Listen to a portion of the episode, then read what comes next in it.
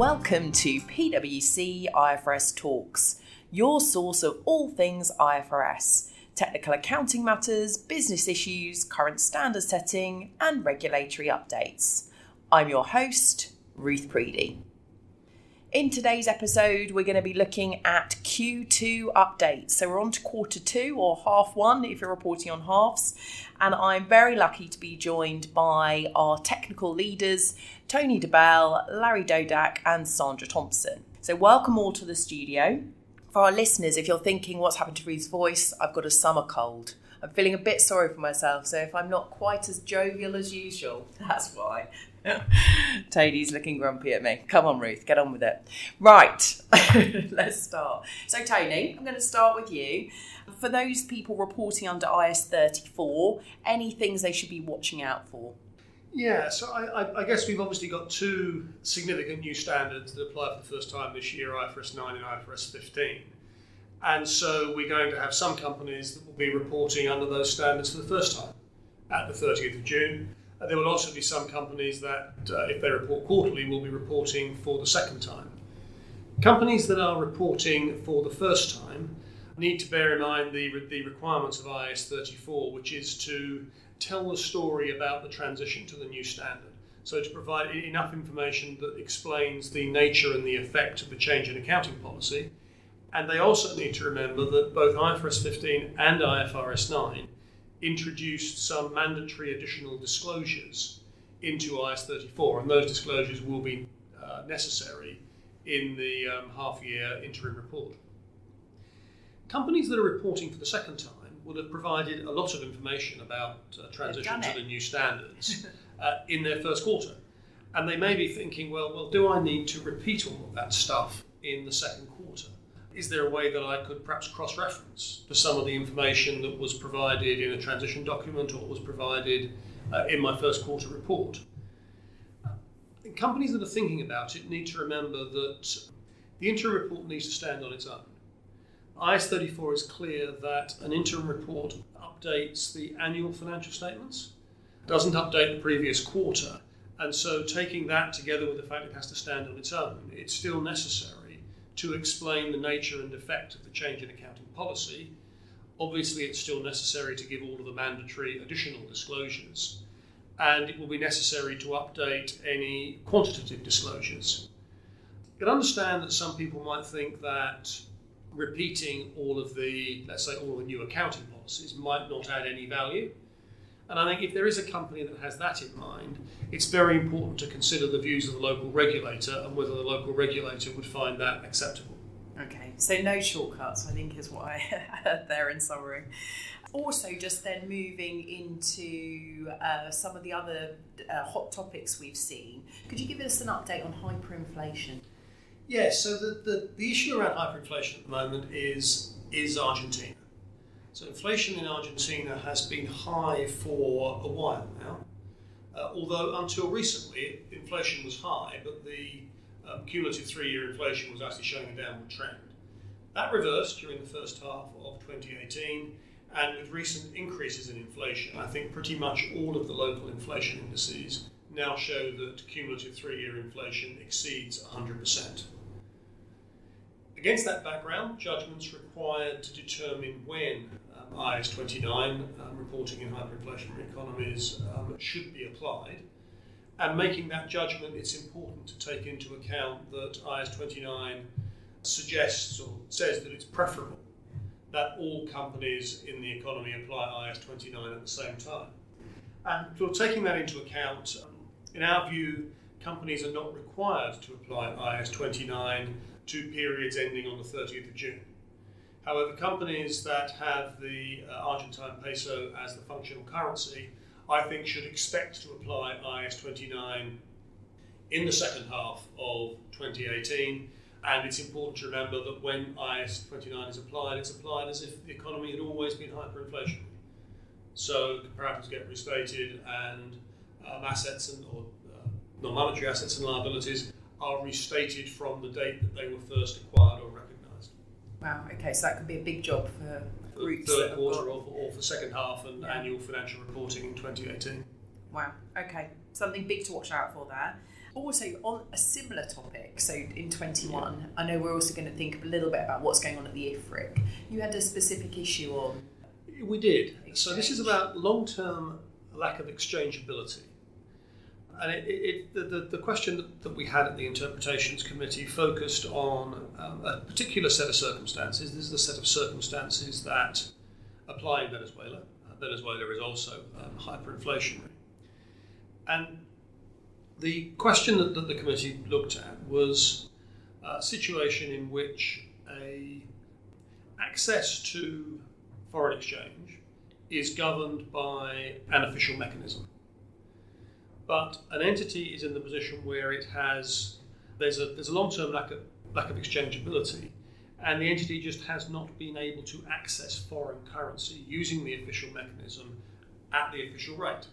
And so the question is for a parent company with a foreign operation in Venezuela, um, if it is, has in effect not been able to access foreign currency at the official rate, what rate should it use to translate the financial statements of its foreign operation? And so the committee considered the background and said, well, actually, in this very narrow set of circumstances, entities should assess whether the official rate meets the definition of a spot rate in IAS 21. The implication is that you carry out the assessment, and if the um, official rate does not meet the definition of a spot rate, then it will be necessary to estimate a spot rate to translate the financial statements of the foreign operation. So that conclusion has been issued as an agenda decision, be open for comment, anybody who is interested, I would encourage them to have a look at the agenda decision and comment. At the same time, the committee reminded people of the importance of disclosure to explain the judgment that's been made about the exchange rate and the impact on the financial statements. And the committee also suggested that the, the staff at the IASB think about whether or not there is anything that could be done to address this question. So a change in the standard can't happen now to address the situation in Venezuela specifically, but question is, could there be a change that would address this situation when it comes up in the future? Yeah, and I think we saw um, an ESMA enforcement decision around this particular point as well, and they emphasise the importance of disclosure. Yeah. How you yeah. come up with your spot rate. So disclosure, key thing there. Any other IFRIC activity you want to share with us? We had a meeting in June, talked about a lot of things besides um, long term lack of exchangeability. There's maybe two things that, that I'll mention on this podcast. I think, firstly, we had a question about very short term borrowings and whether a very short term borrowing that is used as part of an entity's cash management can be classified as a cash equivalent. So the committee looked at IAS7 and we said, well, uh, the only borrowing that can be classified as a cash equivalent is a bank overdraft that is repayable on demand and is an integral part of the entity's cash management processes. And so we thought, well, something that has a maturity, even if it's very short, even if it's only a few days or a few weeks, is not repayable on demand. And if it is a borrowing with a maturity, it can't really fluctuate from being positive to negative which sort of suggests it's not an integral part of cash management. And so the committee's conclusion, which was issued as an agenda decision in June, is that very short term borrowings, if they're not bank overdrafts that, that, that comply with the requirements in IAS 7, should not be classified as cash equivalents. And I guess the message there is if there are uh, companies that have been classifying such borrowings in cash equivalents, they ought to think about their accounting policy. The second thing I'll mention is just an ongoing discussion so there won't be any change in standards soon, but this might be relevant to companies that are adopting the new leasing standard IFRS 16 this year. So at the moment, uh, the income taxes standard, uh, IAS 12, does not address situation in which an asset and a liability are recognised in the same transaction and there is a temporary difference on the asset and the liability. As a result, there's diversity in practice in the way deferred taxes are applied to what are finance leases today. We continue to talk about this. What the committee decided to do was to recommend to the IASB that the IASB propose a limited scope amendment to IAS 12. Uh, and that limited scope amendment would propose that the initial recognition exception no longer applies to transactions in which a taxable temporary difference and a deductible temporary difference are recognized in the same transaction. So it's a narrowing of the initial recognition exception. It won't remove it, it will simply narrow it to say it doesn't apply to transactions in which deductible temporary difference and a taxable temporary difference are recognized.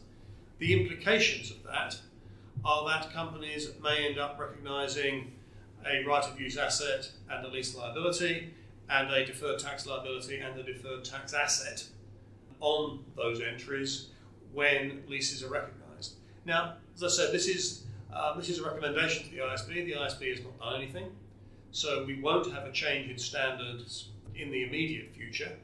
However, I think it's one for, for companies to be aware of as they adopt IFRS 16 because they may be deciding how to account for the deferred tax consequences of leases.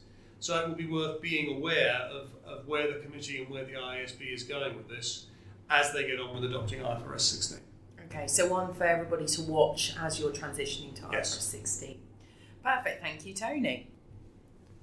Okay, so over to you, Larry. Is there any other things going on at the IFRIC that you'd like to talk to us about today?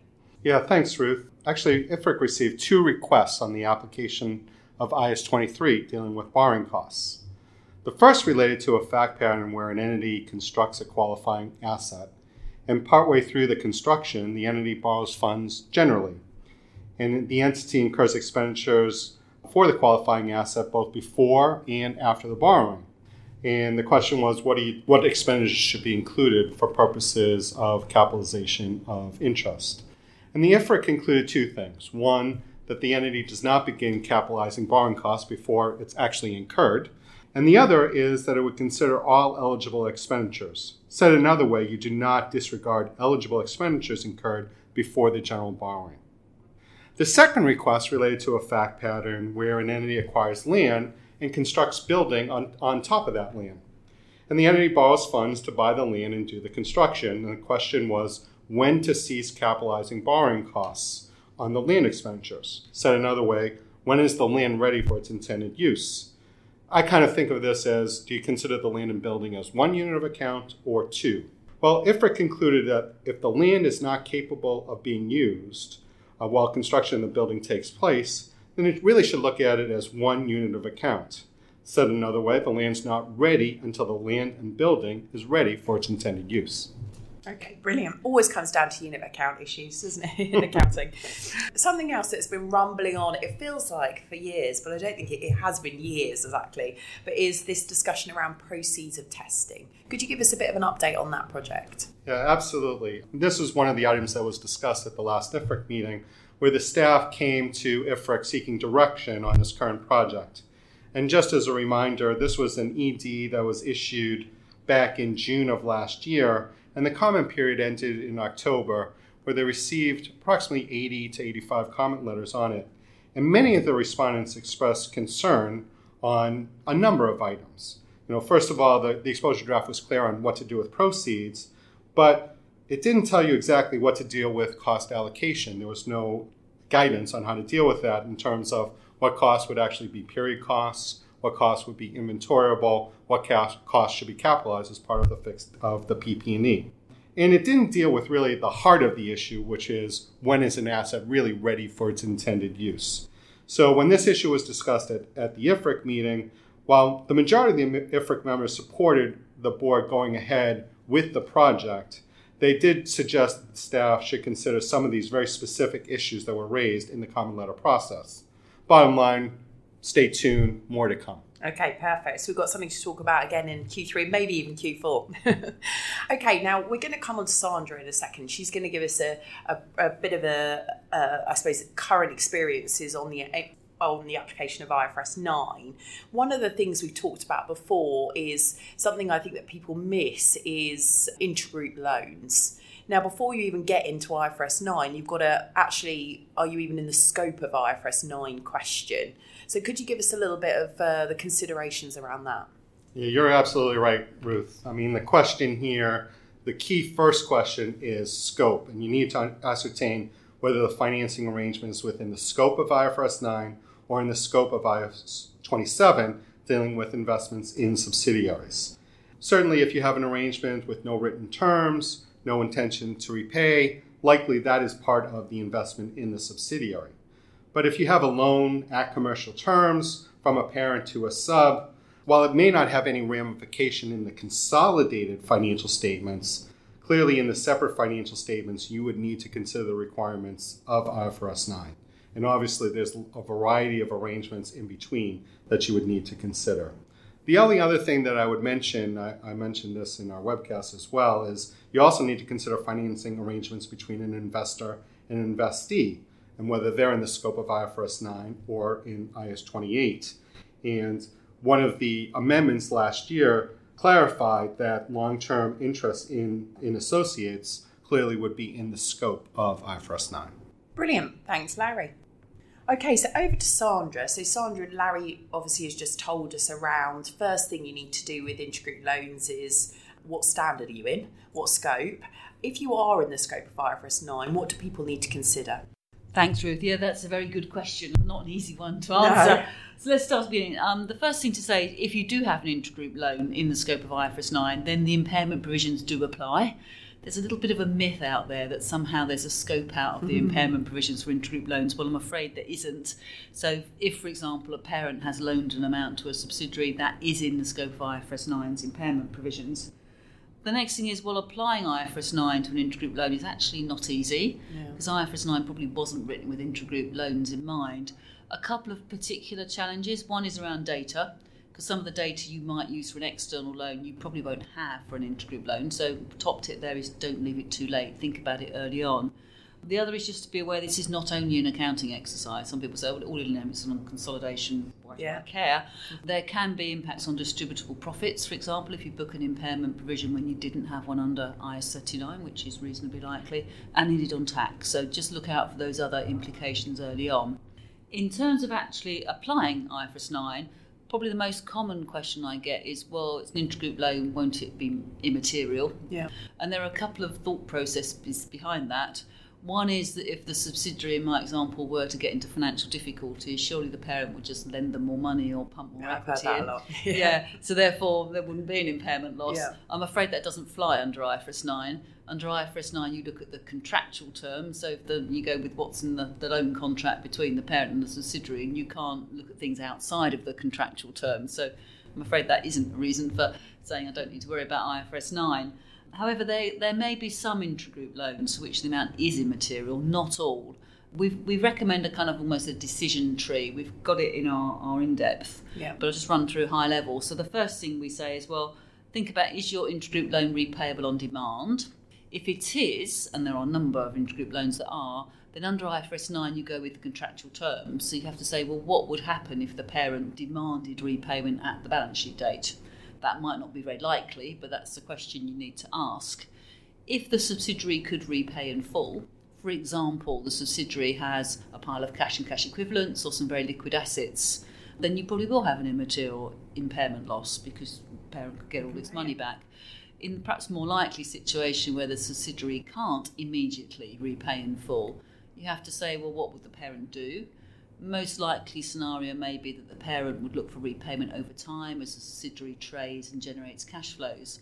And then you're looking, well, how much cash flow could the subsidiary generate? You're probably looking at a number of different scenarios because IFRS 9 says you've got to look at multiple forward looking scenarios. And of course, the further out you go, the more likely is that at least one of those scenarios would be a loss. So there probably would be some impairment to, to book in that instance. If the loan's not repayable on demand, where do you go next? We would say think about the low credit risk exemption. So if you can demonstrate your intergroup loan has low credit risk, that's that the borrower has a strong capacity to repay then you measure a 12 month expected loss under IFRS 9, and that's a smaller number than lifetime loss, and it's probably easier to calculate. And in particular, there's a shortcut you can do to see if that's material. So you can say, well, let's suppose I'm 12 month expected loss, it's a low credit risk loan. The standard tells you that's about investment grade. Let's look at the highest probability of default associated with investment grade, so like the worst investment grade you can have and let's assume, let's apply that probability of default and assume that the parent recovers nothing at all. So the entire amount of the loan is wiped out. if I multiply that out, does it give me a material number? Yeah. And if the answer is no, then you can stop because your actual ECL will be smaller than that. Worst case scenario. It's your almost. worst case, yeah. yeah, If that is a material number, then you have to do some more work to work, work out the actual probability of default, so the actual likelihood that the subsidiary won't be able to repay, and the actual loss if the subsidiary did default. And then finally, if you can't get into low credit risk exemption, the next question to ask is Has there been a significant increase in credit risk since the amount was first lent? Or has this loan got less than 12 months to run? If so, again, you're in 12 month expected loss. And you can do a similar shortcut. You can say, well, what's the likelihood of default? Let's assume the parent loses everything. If you if that gives you an immaterial number, you can stop there. But again, if it doesn't, you're going to have to do a longer haul calculation. And of course, you can have loans that are none of those. So they're not repayable on demand, they're not low credit risk, there has been a significant increase in credit risk, and then you need to do your full length lifetime ECL calculation. So, and I say it's tricky for intergroup loans, so don't leave it too late. Yeah, and you mentioned there we have got in depth on um, available on pwc.com, and it's really good. It's got this flow chart you can work through, and it, it sends you off into different areas depending on what your loan is. so I Yeah. thoroughly recommend that. And also, we have a YouTube video. I know. I YouTube think I, your I, thing. think yeah, I sneaks onto You can watch Ruth and I go through the flow chart in a bit more detail if you'd like They to. let me in front of the camera for once. okay, perfect. So that's one of the big things with IFRS 9. Anything else uh, that you've seen in the first six months of IFRS 9 being out? Yeah, one thing we we a lot of people asking, particularly with banks, as to what are our early experiences of IFRS 9? What's everyone else doing? What does good disclosure look like? So what we've done, we've done another YouTube video, this one with Mark and I, looking at some the early experiences. We've looked at 25 banks across Europe and what actually have they reported, and in particular, what good disclosures have we seen? Now, I'm not going to cover that now. We've only got 20 minutes, but if that's of interest to you, look at that YouTube video, demystifying IFRS 9 for banks. It's the latest one out. Hopefully, you'll find it quite easily. Brilliant. Thank you. Okay, so a little bit more material for us to have a look at. So, last topic of the podcast, going a, a little bit on to other topics in your area. Any other hot topics you want to tell people about for Q2? Yeah, definitely. There's one, and this is nothing to do with new standards. Mm-hmm. This is to do with an external development, which is the replacement of IBORs. So, following the financial crisis, IBORs, things like LIBOR, Euribor, US dollar LIBOR, the, the Swiss and, and Japanese equivalents, are in the process of being phased out and replaced with other near risk free benchmark rates. And there are a number of accounting questions that arise from this. Now, the first point I should make is this is not just banks, it is banks, but it's also corporates. A lot of corporates will have floating rate borrowings linked to LIBOR, or they'll have hedged with interest rate swaps that have a LIBOR leg. So don't switch off if you're not Yeah. a bank. there are a number of accounting questions, as I highlighted. Now, probably the most time critical, the most urgent, are a couple. The first is to do with cash flow hedge accounting. So let's take an example. A company's issued a floating rate borrowing, pays LIBOR plus 2%, and they've hedged it with an interest rate swap. Or let's suppose our company's about to do that, contemplating that LIBOR based borrowing. Now, obviously, let's suppose that's a five year borrowing, so that goes to 2023. The LIBOR it's linked to may well not exist in 2023. So the question is, what does that do for your hedge accounting? Previously, the company might have designated the hedge risk as LIBOR, so changes in the variable LIBOR linked cash flows or changes in cash flows attributable to LIBOR. Our recommendation for new hedges is think a bit more broadly because LIBOR might not exist. So designate your hedge instead in terms of something like LIBOR and its successor benchmark rate. So if you like, future proof your hedge documentation such that when LIBOR no longer exists, your hedge still works under the documentation. The second point is to actually think about what your contracts say, because there are a variety of things that could be the case. So some contracts have nothing in them at all to say what happens when LIBOR ceases to exist. Some of them have provisions that provide for the contracts to terminate. Some will provide for a replacement rate, either if LIBOR ceases to exist, but not in the case that LIBOR's still there but very illiquid, or indeed in the case where LIBOR's illiquid. So work out what contracts you've got. If like, do an inventory. And in particular, try and avoid mismatches. So my example of a LIBOR-based loan with an interest rate swap, what you don't want to happen is you get to LIBOR being replaced, say 2021, and your loan terminates and your swap doesn't. So to the extent you can, again, future-proof your new terms and conditions so you don't get unfortunate mismatches. So that's the immediate. Yeah. Longer term, there are going to be some other accounting questions. So when LIBOR actually ceases to exist, what is the accounting then? Is that just replacing one floating rate with another? Is it modification? That's one we're going to have to think about, but not yet.